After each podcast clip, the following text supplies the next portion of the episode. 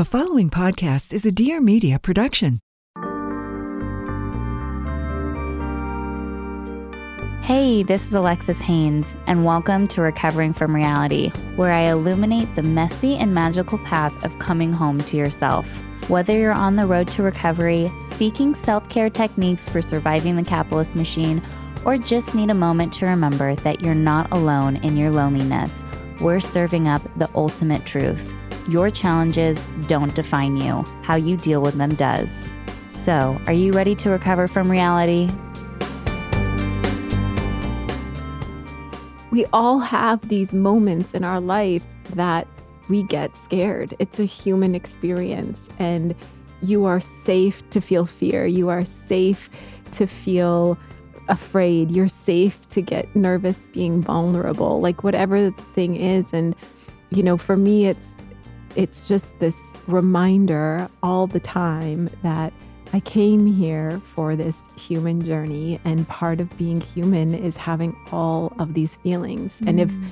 we weren't meant to have them, they wouldn't exist. Yeah. And I really believe that with all of my heart. And I've I've given myself the gift of these practices that are so simple, and I'm sure you have many of them in your tool belt as well. But these practices that can help me find my center when everything else feels overwhelming. Hey, all you cool cats and kittens. Sorry, I had to. That was a quick clip from this week's episode with Kelsey Patel. I couldn't help myself, you guys. I watched Tiger King, I got on the bandwagon.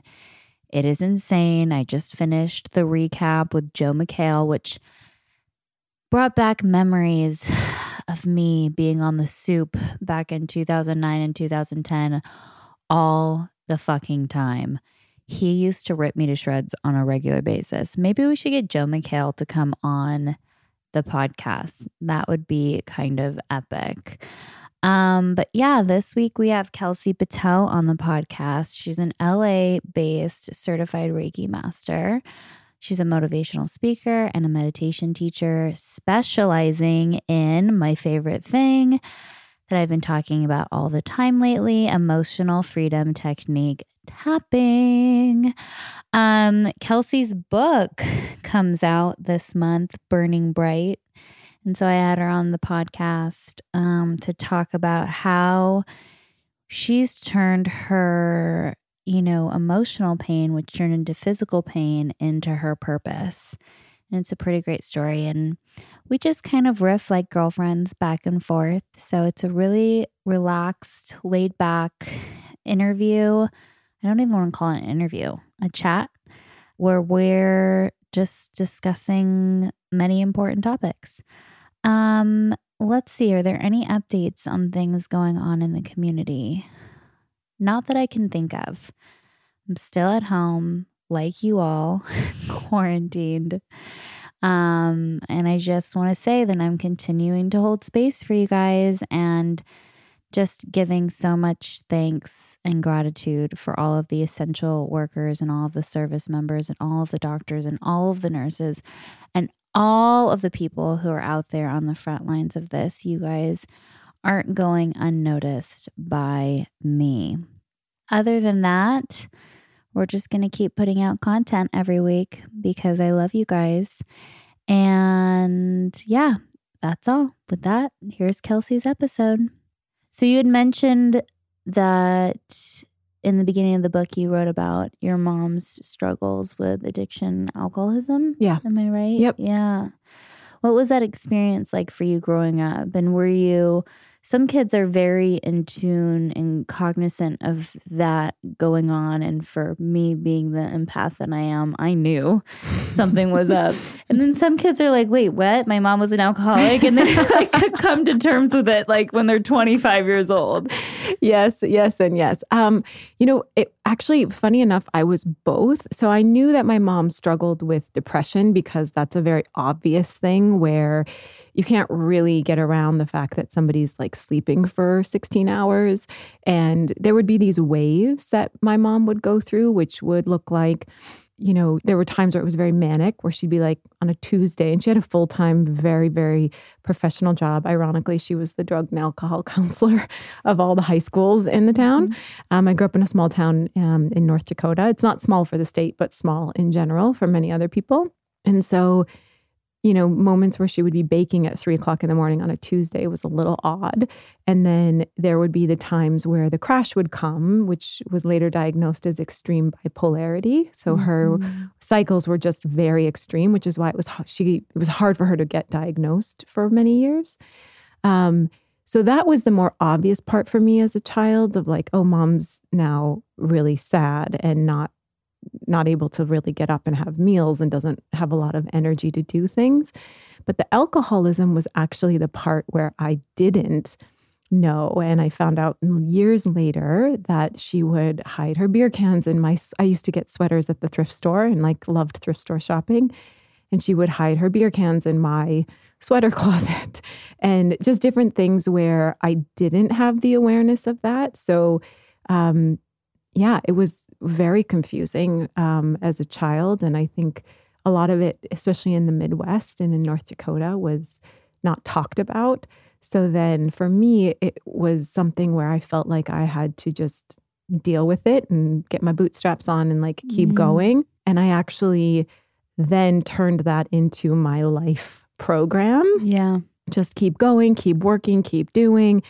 I stay busy, stay so fucking busy mm-hmm. that like nothing can stop me. And I suffered very deeply from it. And I had anxiety and I had excruciating back pain at a very young age. And I just didn't know how to get off of the hamster wheel. We all have something that we want to change about ourselves, whether it's spending too much time on social media, that's me, or wanting to start a new hobby. But if you're like me or like most people, taking action can feel impossible without the right support. That's where Talkspace comes in. Talkspace online therapy is the most convenient and affordable way to make lasting change in your life with the support of a licensed therapist. Send your licensed therapist text, audio, picture, or video messages from your phone or computer whenever you need to even if it's on the way to work. You don't have to make appointments or deal with extra commutes. Everything happens within Talkspace's secure platform all on your schedule. Talkspace matches you with a licensed therapist based on your needs and preferences. They have thousands of licensed therapists trained in over 40 specialties. So, if you have something very specific that you want to work on, they will find someone right for you. Once you're matched, you can begin therapy that same day. Many people think therapy is just about analyzing dreams or digging into painful memories, and that can be really powerful. But it's a great tool for developing coping skills, dealing with stress, and getting the accountability that you need to achieve your goals. The bonus is that it's right at your fingertips. No longer do you need to drive into a therapist's office and spend that extra time away from your family or doing something that you love with that commute. The bottom line is that life can be hard, and Talkspace wants to give more of us the support that we need at a price that we can afford. As a listener of this podcast, you get $100 off your first month on Talkspace. To match with your perfect therapist, go to Talkspace.com or download the app. Make sure that you use code Alexis25 to get $100 off your first month and show your support for the show. That's Alexis25 at Talkspace.com. I want to introduce you to something that everybody needs in their life, which is Adderall and Compliments, which is also the name of my podcast. I'm Annabelle, and every week I want you to come kiki with me and my hilarious friends as we talk about everything from reality TV to dating fails, mental health. I promise it will make you laugh, and most importantly, it will make you feel so much better about your own life. So come join me and my baby stripper voice every Friday on iTunes, Spotify, and follow me on Instagram at Annabelle Zasisto and give me the greatest gift of all, which is validation so much of our physical pain is just emotional pain. Uh, the vast majority. Yeah. I remember reading uh, bits and pieces of Dr. Sarno's book and going, "Oh, this makes sense." Finally, yeah, yeah, like the it, the click, it clicked, and yeah. I was like, "Yeah, a lot of my physical pain." physical pain and this is interesting and a lot of people are going to go you're a kook but um, i would even say the very the experiences that i had in my births my blood clot that i had and almost died from when my baby was eight days old all of those things were my body going this there's something wrong Wow. I know, and I'll tell you my reasoning behind that. And it's because as a child, my emotional pain was seen as too much. I was the black sheep of the family. I was the um my my word. I knew what hypochondriac Mhm. meant by the time I was six because I was called it so much. I just got chills. Meanwhile, I was being raped at five, and ha- my father was physically violent. And so when I would tell my mom these things that were happening, specifically with my father, not with my sexual abuse, um, I was always told I was too dramatic. And so I would act out and create chaos in order Mm. for people to see me. And later on in life, I do believe that my body and my circumstances and the things that I was attracting in my life were a result of me saying, See me, hear me. And it was unprocessed. In Buddhism, it's called dukkha, like the dark stuff that was just lingering around in me. I also know that for so two things came up right away when you said that is one, it's the energy of of like fear and just like I'm scared, you know, like that the parts of you that never got heard when you had fear and you were scared and nobody held you and Mhm. gave you that comfort that we need as humans at any age, by the way.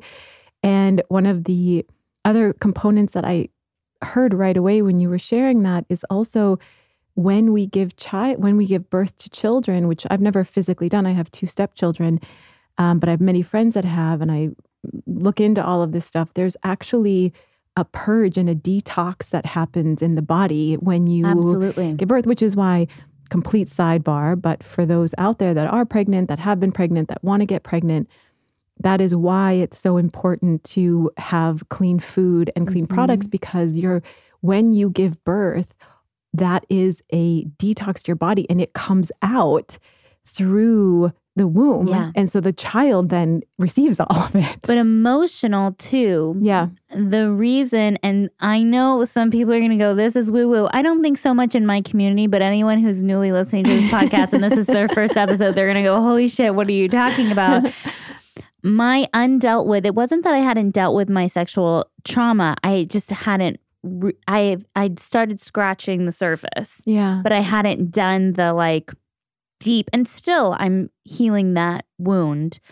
Uh, the difference is back then it was an open wound that I was slowly stitching up, and now it's like a scar that's still purple and slowly fading. Mm. Um, but I wanted this home birth, and I was going to control the environment, and everything was going to be perfect, and no one was going to even look at my vagina. I was going to deliver my baby in the water, so no one could even see anything. No one could touch my vagina. Nothing. I wanted to have this like perfect, pure. Nobody look at me. This is my experience because giving birth after you've endured sexual violence is can be a very traumatic experience and Yeah. for me it was and i didn't want to address that though um, so my reasoning was like the c-section rates are so high and everyone's dying from c-sections and the maternal mat- so i had all of these other things Yeah. which are all very true and valid um, but for me i really wanted to control that and i ended up having an emergency c-section Whoa. she her butt came out instead of her head and so we transferred and had a c-section is that an accident No fucking way. No. No. No. Impossible. You my had to baby face it. and my body you had to face were it. telling me We're doing this. we're doing this and it, i didn't have the tools back then and it sent me into ptsd and i ended up having postpartum depression and anxiety and then i had a miscarriage because i hadn't dealt with it still no Mm. coincidence. And then it took me an entire year to get pregnant again. And in that year, I started to kind of do that work. And I ended up having an amazing VBAC, but there was trauma that was incurred during that pregnancy. And so, what did my body do? I ended up having a blood clot. Oh, and also you are Mm. probably don't feel this way all the time, but you're very lucky that you have such a deep connection to yourself and to source or whatever you call Mhm. it that you are receiving the lessons and receiving the Yeah. very front like in your face Yeah. experiences to work And through it's painful because- it's so much Uh, coming to terms with the fact that I'm creating this chaotic reality uh is brutal. and it's interesting because when I was 5 and being sexually abused, I didn't choose that. I didn't manifest that into my reality, right? but as a result of not of not having the opportunity to heal and then later in life not healing and instead coping with drugs and then re-traumatizing myself i created physical expressions of pain Yep. in my body And if you hadn't done all that, there wouldn't be this place that we're sitting in Yeah. now that is helping countless humans in their own belief systems, exactly challenging who they were thought to be versus Yeah. who they know themselves to be. Like, that's some epic shit. it really it is. is. It is. It if you're up for the work, uh, which Not everybody is. for me feels never ending and there's always more coming up. This episode is brought to you by Four Sigmatic, which I'm so happy about. You've been probably seeing their products popping up in your local health food store. I see them at my Erewhon and at my local Whole Foods, and that just makes me so happy. Four Sigmatic is a wellness company that mixes shrooms and adaptogens with coffee, cacao, latte, protein powders, and edible skincare. I'm obsessed with their chaga. I'm going to tell you more about that in a second. And recently, I started to have Evan start his day with the mushroom coffee with lion's mane instead of just regular coffee. And I love, love, love this because it helps you think and feel productive without the jitters or a crash. Mushroom coffee is more than just coffee. And bonus, it doesn't taste like mushrooms. It contains lion's mane, the brain's best friend. It supports focus, productivity, and creativity during the day. Fun fact lion's mane's mushrooms have actually long been used by Buddhist monks to help them focus during meditation. Plus, it includes chaga. This is what I wanted to talk to you guys about, really. The king of all mushrooms. Right now, chaga is my favorite functional mushroom. The compounds and antioxidant properties in chaga play a huge role in supporting our immune system and maintaining its function. Actually, my girlfriend Jessica swears by this and got me hooked on it throughout the cold and flu season to keep my immunity high. And right now, given the current state of affairs, we need it more now than ever. I recommend starting your day with the king of all mushrooms because with everything that you have going on, there's no time for a timeout. It's your daily bodyguard to keep you well. And of course, we have a special offer for Recovering from Reality podcast audience members. Receive 15% off your Four Sigmatic order. Just go to foursigmatic.com slash reality or enter code reality at checkout.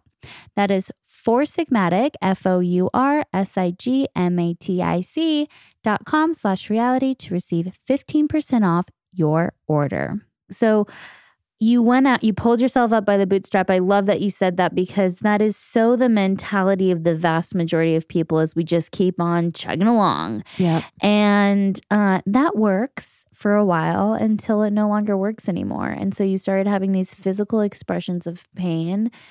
And you had said you you had a moment of clarity, right? Yeah. And it, I would say, you know, for many people, kind of as what you're saying, I mean, yeah, I've done the work and I've written a book and I still do the work. I was in therapy right before Right? this call and I was super convinced that I had just had a miscarriage. Um, Mm. And I still don't know what the answer is to that, but I felt something very different in my body that I've never felt before over the last couple of weeks. My period was six days late.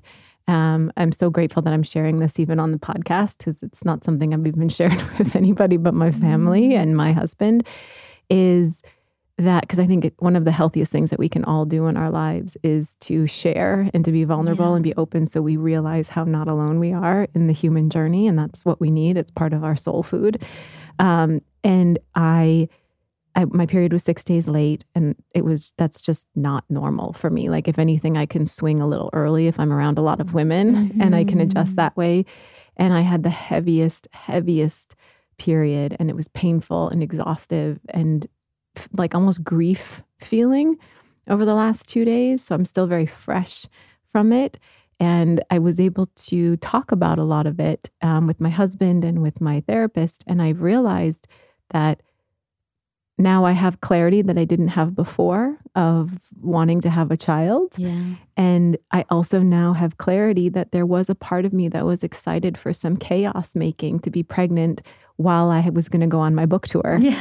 And I was like, maybe people will be nicer to me if I'm pregnant. yeah. But you know, like that, and I say that only to remind myself and and everyone that the journey is never ending, and you can do all the things, and it's mm. not about ever getting over or done with the growth. To me, it's about learning how to navigate and let the waves become maybe a little bit smaller, so that you don't have to have the huge crash yeah. and the huge like up and i was used to that in a home where there was a lot of that so i just got used to navigating life that it needed to have some chaos sprinkled all over it yeah. in order for it to feel like real and at some point the pain got to be too much and i was on a plane with my husband going somewhere fabulous and my head was on the seat in front of me with tears just streaming down my face because the pain was so bad. And I was in my maybe late 20s, early 30s.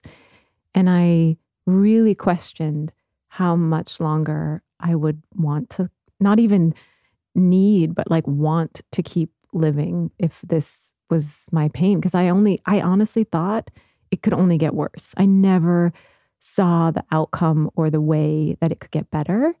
And so, you know, for those that have ever experienced back pain, you know it. If you haven't experienced back pain, you might not be able to associate. You might have some other degree Yeah. of a pain that you struggle with. It's so interesting. Right before my book came out in November, and right before it came out, uh, the night before the launch party, I think all of the stress and the weight of my story and all of it coming out hit me. And I went to lift a box that I knew I shouldn't have lifted. And I fell to the floor in agony. And I spent the entire night crying, could not Mm. move. And I've dealt with sciatica for many years since my pregnancy. It's much better now. Thank you, Dr. Monks. You're a lifesaver Yeah, we all have the healers an amazing. Yeah. chiropractor who's saved me. But it's an interesting thing because, of course, you know, here I was, I was going at 100 miles an hour. I wasn't acknowledging that a lot of feelings about this book coming out were popping up. And I was like, no, I just, I got at this book party and I got all these things to do. And I'm so busy and I'm so stressed and I've got all this stuff. And then it happened. It was like a click and I fell to the floor and I called my assistant. She had to pick me up, get oh, me Oh, up the stairs. And I couldn't stand up straight for the entire party. And I went to urgent care. They gave me pain pills to get through the next two days. They said if the nerve doesn't get better in two days, you need to have an MRI, all that stuff. But guess what? The party happened. And literally the day after, I was totally fine. Yep, It- not surprised. I just yep. needed to like face all of these people who I knew were going to read the book and Yep. who were going to share it and all of these things. I just needed to have the experience. And for me, I was just like, too much. Yeah. And it's, look, and for everybody out there, you know, we all have these moments in our life that we get scared. It's a human experience. And you are safe to feel fear. You are safe to feel like afraid. You're safe to get nervous being vulnerable, like whatever the thing is. And, you know, for me, it's, it's just this reminder all the time that I came here for this human journey, and part of being human is having all of these feelings. And if Mm. we weren't meant to have them, they wouldn't exist. yeah. And I really believe that with all of my heart. And I've given myself the gift of these practices that are so simple. And I'm sure you have many of them in your tool belt as well. But these practices that can help me find my center when everything else feels overwhelming. Yeah. And to me, it's, we talked about this right before, is I just want people, because I didn't know this, I just want people to come home to this place inside of themselves where they are their greatest nurturer, they are their greatest teacher, they are their greatest healer, their greatest lover, their greatest mother, their like everything. And to remember that there is no need for needless suffering. We will suffer. That is part of being human. There is going to be suffering. But the parts of us that can take out where it's needless suffering and learn how to trust yourself and your timing and not need to force against the natural Yeah. rhythms of your life. Like that's so important to me. I know. I always say it's like instead of swimming against yes. the uh, waves, just go with it. Yeah, pull and the oars so, in. what does that look like for you? I, I want to know what that looks like for you. So for me, that looks like, first of all, as simple and as hard as it is checking my ego. My ego loves to do. And so I can sometimes go into this like hyper do mode. And I think that I'm being, I don't know what, like productive. And I think I'm being a good boss and a great businesswoman. And like I'll just make up all this shit. And so an ego check is really important because every time that and you have to know yourself right? Socrates know thyself.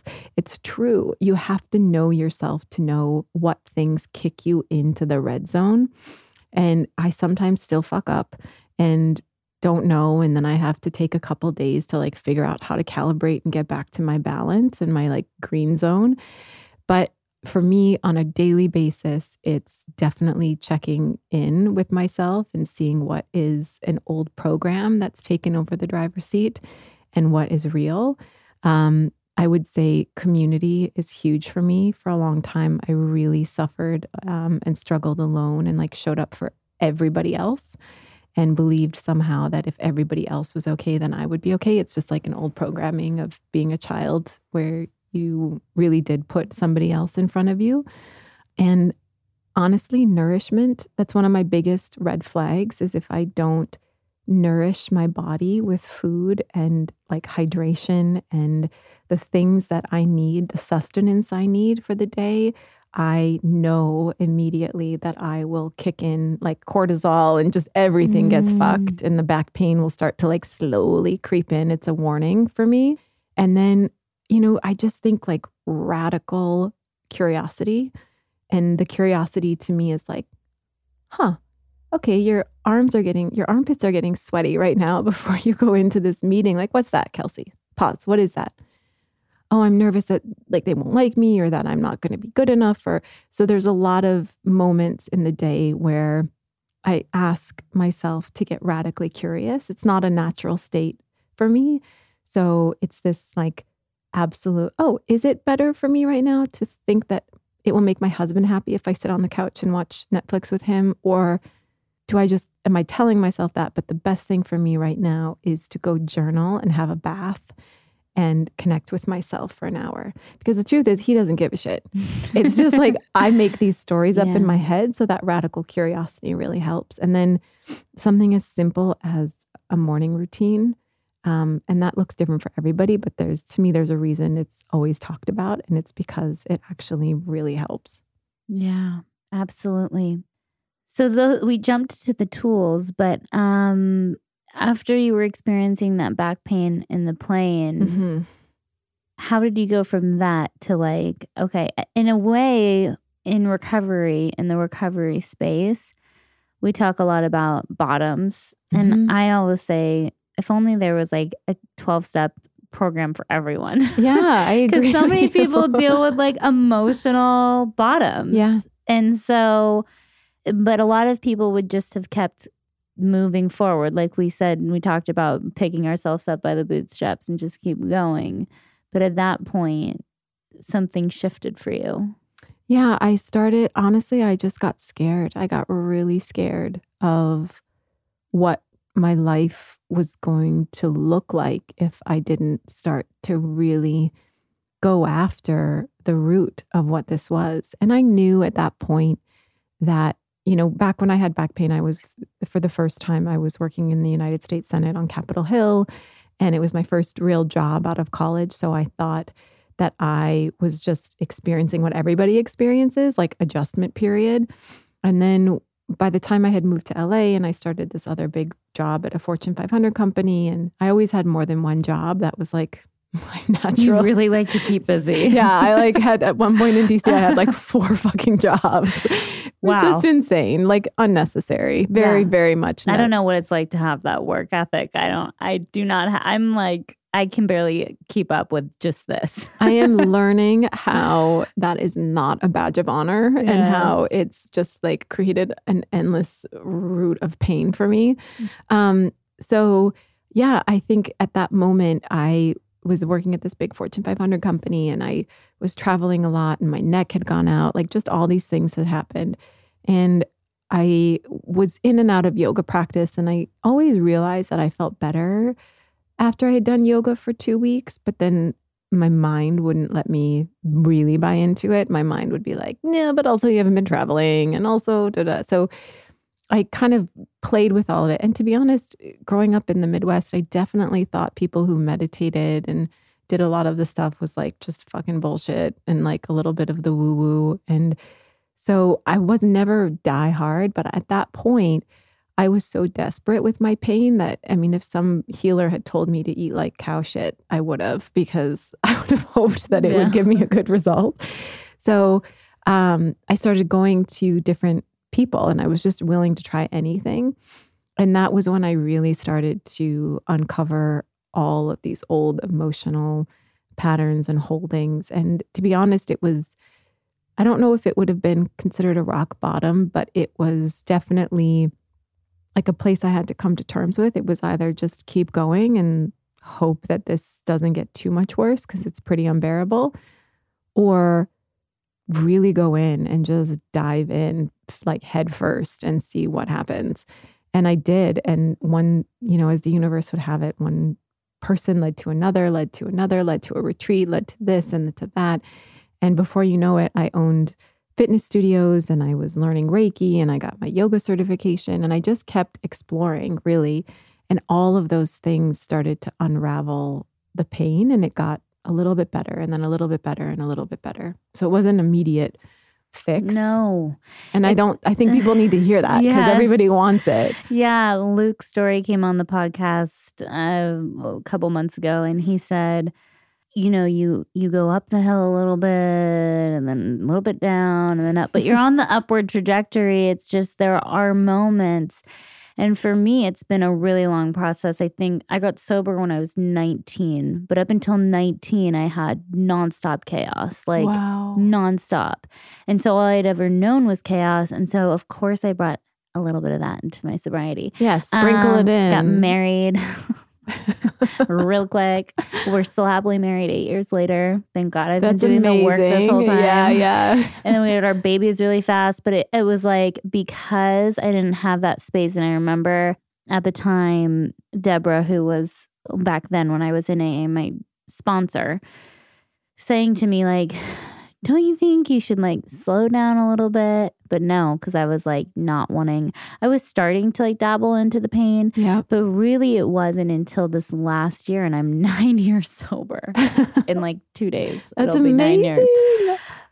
But the last like year and a half or so, where I've really started to drop the bags and really started to hit this part where it's no longer like suffering most days.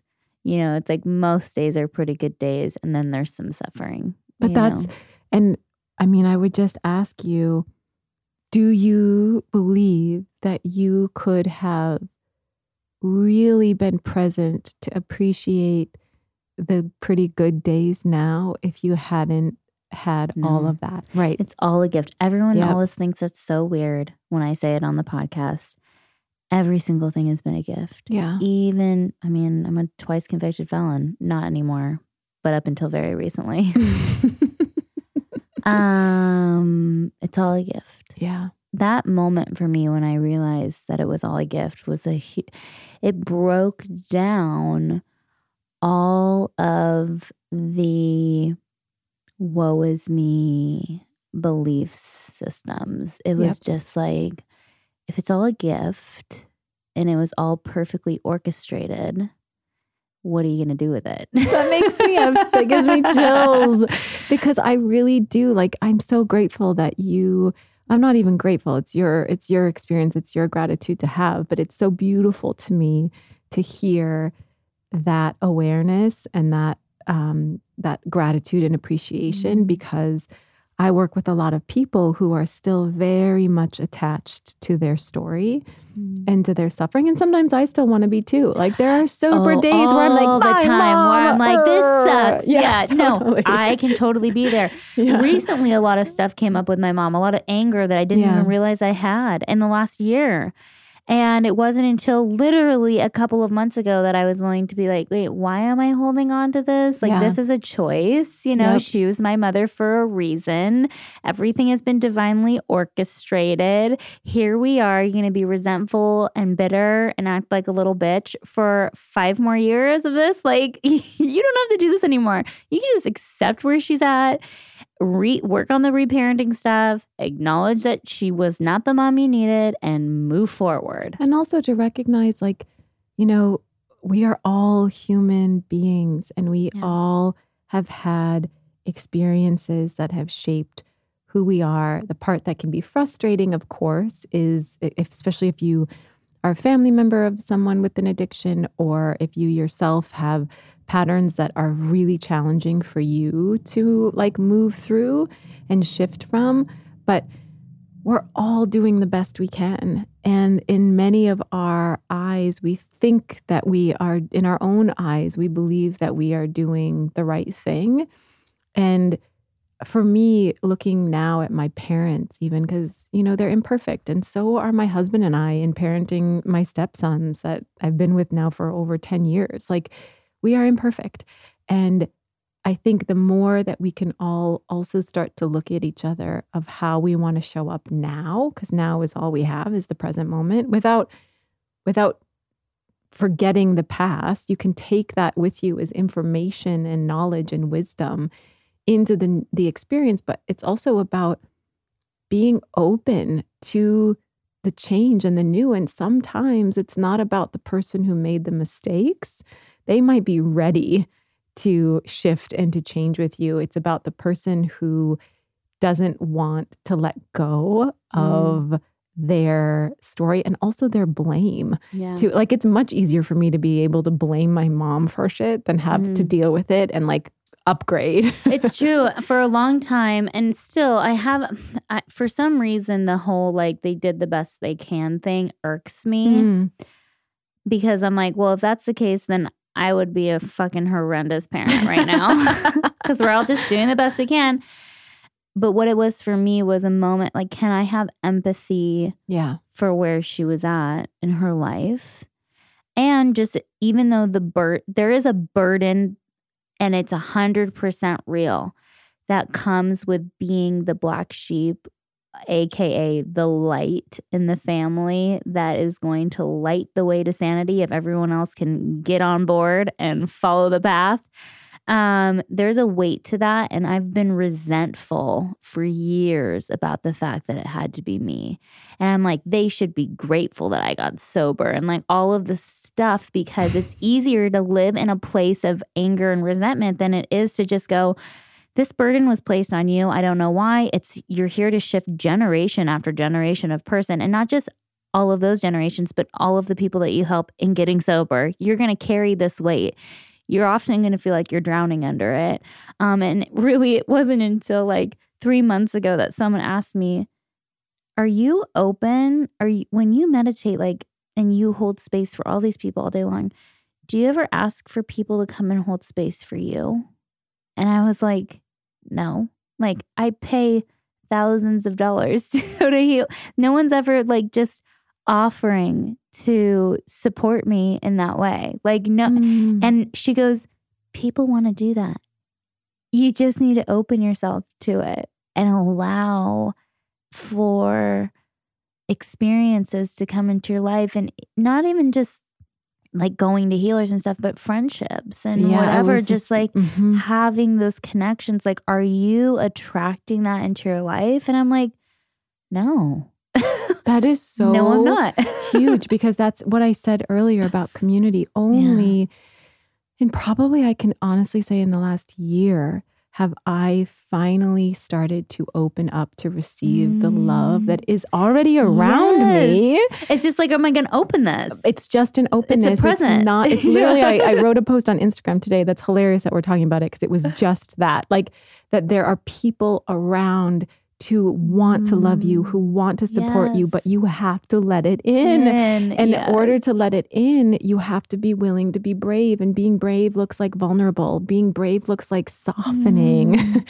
being brave looks like I need help. It's the opposite of what everyone else It's the thinks. brave opposite of what we think, like Yes. shields and armor and like strong muscles. No, and I remember getting into Brene Brown's work about three years ago, and when I I listened to the power of vulnerability, I was like, oh, it all makes sense now. And it feels good. Like it does. the minute you actually start to do, it, I mean, Mhm. if I walk out in the world and I mean, I had some big things happen and I realized that if I can walk out in the world and these five, it does not have to be a lot, these five other human beings in my life so deeply, deeply love me, see me, support me, and they think I am doing fucking great. Mhm. like, that's actually all I need. I don't need 500,000 people to approve of me Mm. or to validate me. I need these five people that I have chosen. It's equal, right? And that I have chosen to see me and to like share and to create space, sacred space together and Yeah. giggling together and like all of the things, not just like let's be serious and meditate and be goddess circles or whatever. Like all the things, the silliness, the joy, the sadness, the pain, the Yeah. struggle, all of that to me is where I where I resource from and I feel like everyone has it actually already around them. You just have to start having the conversation and to your point about being the light bearing one in the family. Mm. I was made so much fun of in the very beginning of like Reiki and what is all this shit and blah, blah, blah. And a teacher of mine said to me, so I feel like I have to say it to you now too, is what if you stopped looking at it as a burden and saw it as God's like deepest gift? Yeah.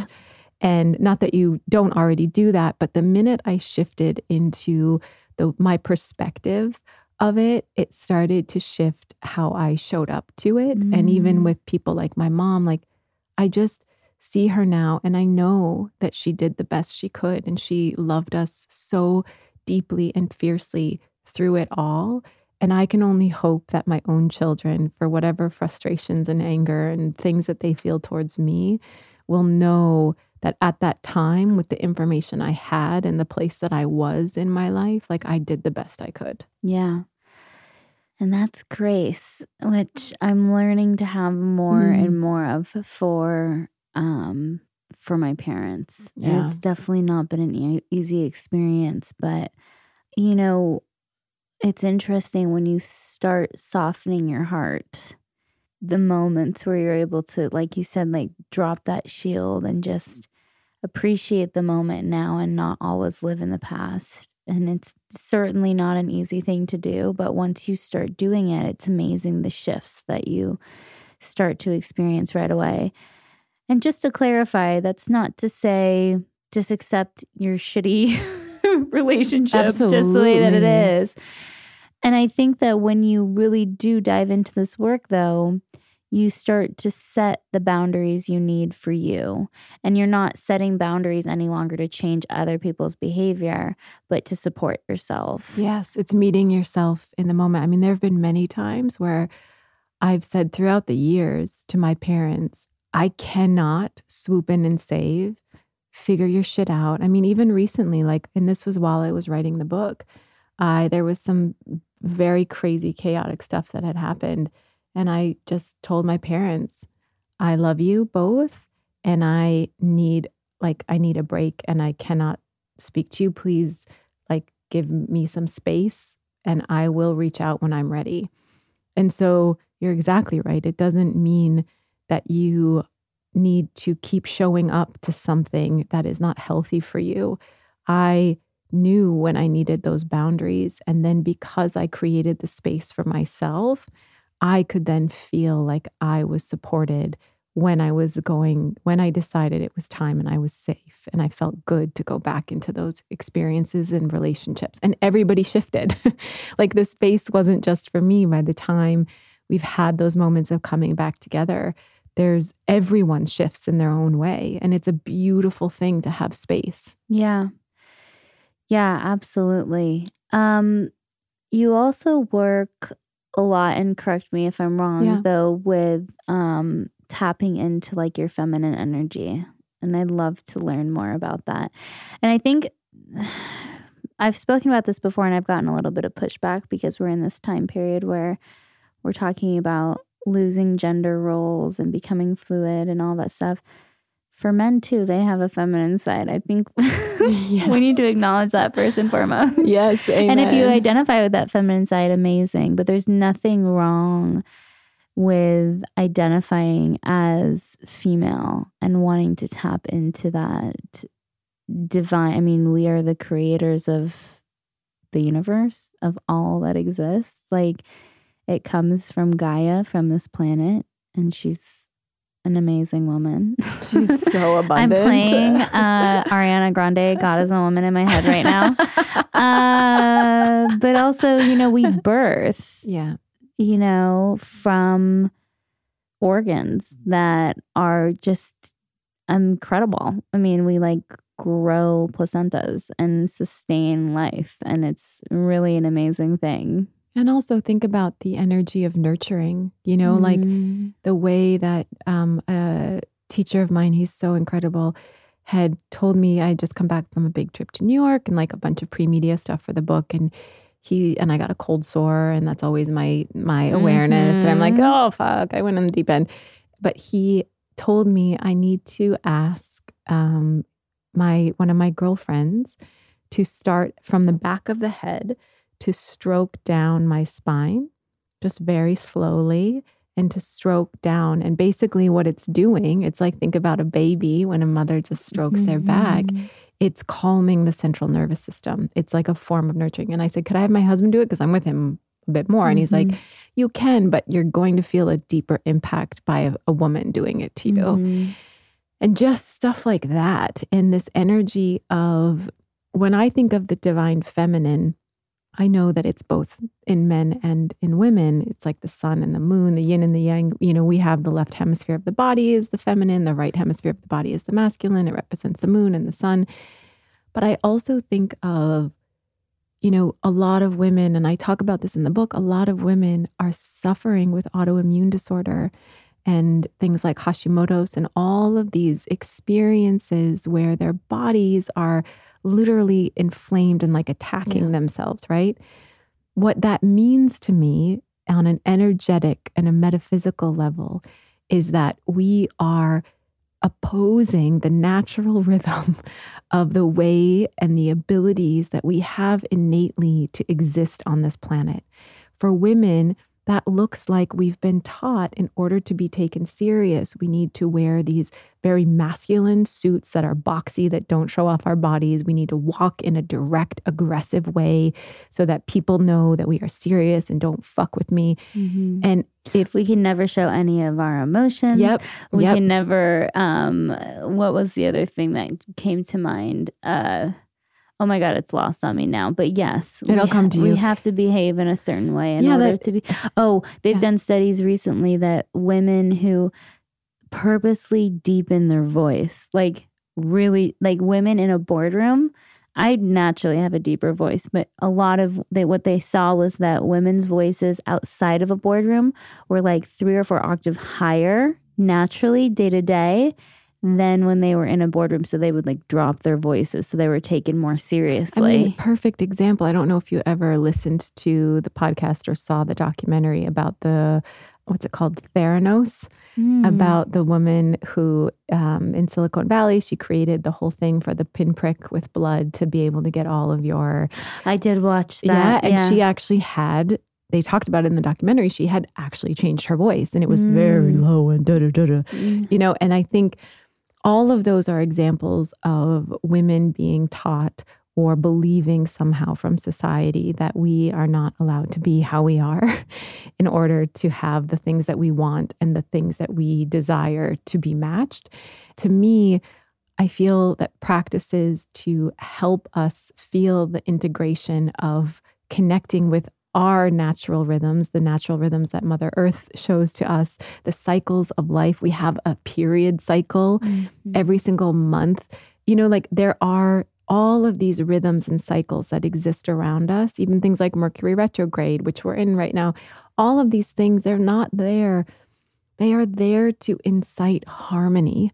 They are there to support us getting into a rhythm of living, not a forced, mechanical, robotic experience of life.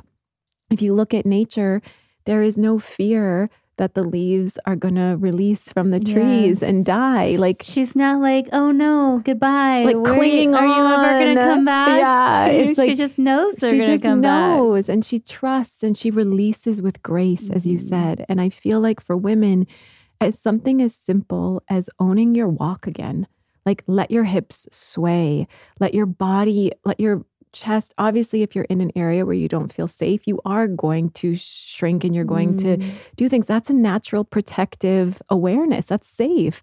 But for me, it's also about teaching women how to walk out in the world with a sense of safety and with a sense of pleasure in their divinity. Like, delight your body, delight your mind, delight your soul, Mm. and feel the freedom that comes into your whole body and the healing, most importantly, that comes into your whole body when you get back in sync with your rhythms. Like, we should not be leaving the bed the first day of our period when we are deeply bleeding Ugh, out. Like, that'd be so nice? but I'm serious. Like, when I'm like cramping and feel like I'm on. dying, and my kids wake me up at 6 a.m. and I'm like, Jesus, like, can't I just lay Right, here right. miserable and like take the day off? But Yeah. even like if any other part of your body was bleeding like that, you would probably not leave the house. so true. You know, and I think so that true. we have and you would order in yes, and you would eat chow mein on the couch. You would have a blanket on you all day with your slippers and your robe.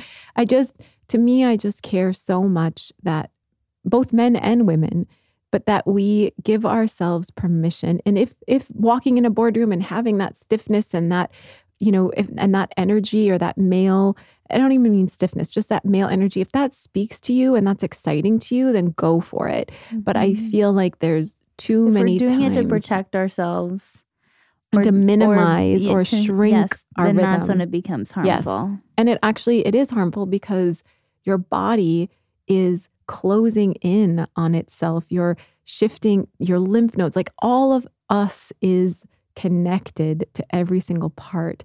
So Mhm. if your mind is having negative thoughts, it's doing something physical to the body. If your body is feeling like it needs to not be beautiful and not be confident, then it's doing something to the mind. Like everything is feeding off of the other. Mm. So that to me is where we have to create these micro moments of awareness to create a macro like experience for our life. It's interesting. A few months ago in meditation, I've been doing Joe Dispenza's meditations. I don't know if you've ever Mm, done. no, I haven't, but I've heard they're amazing. Oh my god! But there's this moment where he has you do this visualization, and I th- saw the world as what it used to be, which Mhm. is which had moments of chaos, of course, as to seasons of life and opposing tribes and threat of danger.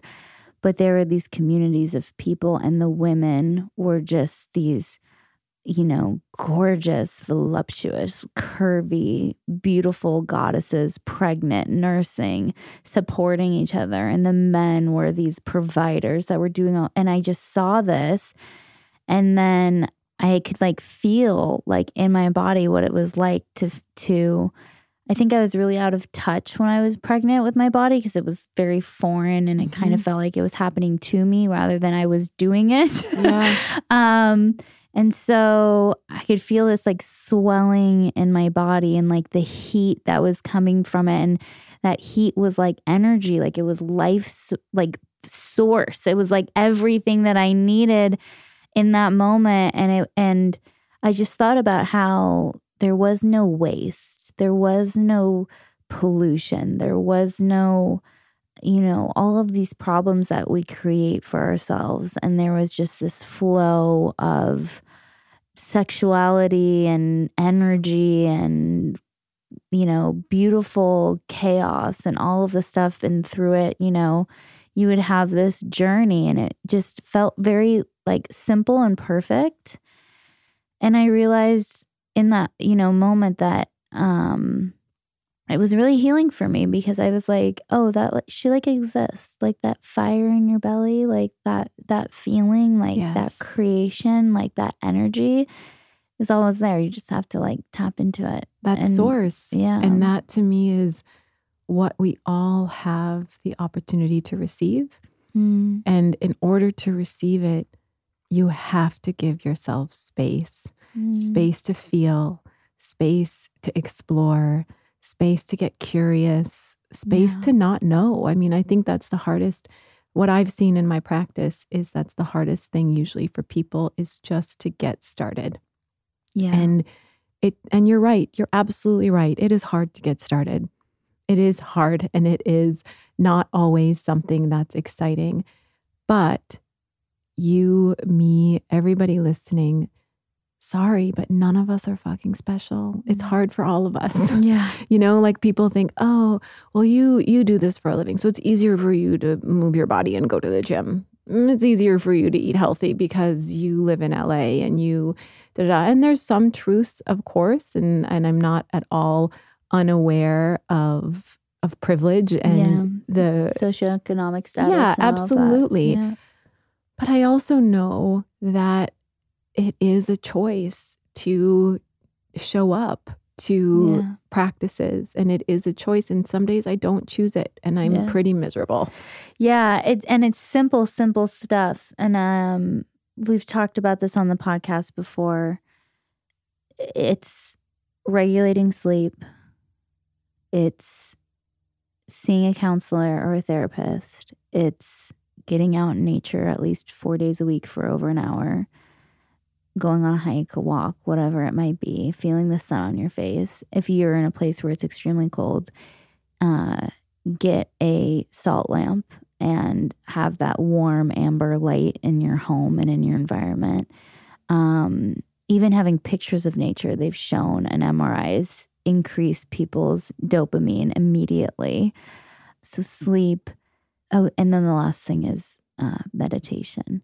And if you can eat more clean, if you can reduce your sugar intake and increase your protein intake and get in a few more fruits and vegetables, great. But it's these baby steps that really just take, you know, very little effort. totally In the, you know, and then before you know it, you are hitting the gym three days a week and you are doing the yoga practice in the morning and you are doing the breath work and you are doing the meditation and you will see pretty much immediate, immediate growth and, And shifts, change like, and shifts in your life. emails that come in your inbox are more exciting and Mhm. I w the one thing I would add to that is community.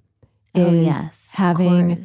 Like for me one of the fastest ways to get out of your own shit is invite four people over for dinner. Mm, Make a big bowl of pasta or like whatever is easier and just like talk or like break bread together. mm. You know, the minute that we share and we eat and we connect and we talk, like everything can just feel a little bit easier. yeah, absolutely. Well, thank you so much. You're so welcome. Thank you for having me.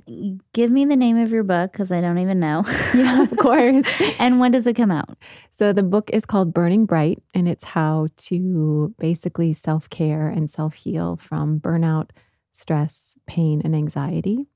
and it comes out on April 28th of this year with Penguin Random House. Mm. And yeah, there's like a few um, incentives where you get free meditations and workbooks um, so that you can create community um, through the book or you can have these practices because to me, it's really important. I just want to create zero barriers of entry so that people can have access to these things and not have to feel like they need to spend thousands of dollars to begin this work because everyone's worthy of it and everyone Mm. is capable of it if you just give yourself space. Yeah. Thank you so much. I'll have all of this information in the show notes, you guys. And I'm holding space for you all. This was a heavy episode. So thank you for listening and making it through. And I hope you have an incredible week. This week's affirmation is I am worthy of love. And so it is. If you enjoyed this week's episode, do me a favor head over to the podcast app and make sure to subscribe to us, rate us, and leave a review. We have new episodes every Monday, and you can follow along with us on Instagram at Recovering From Reality or visit our website at recoveringfromreality.com.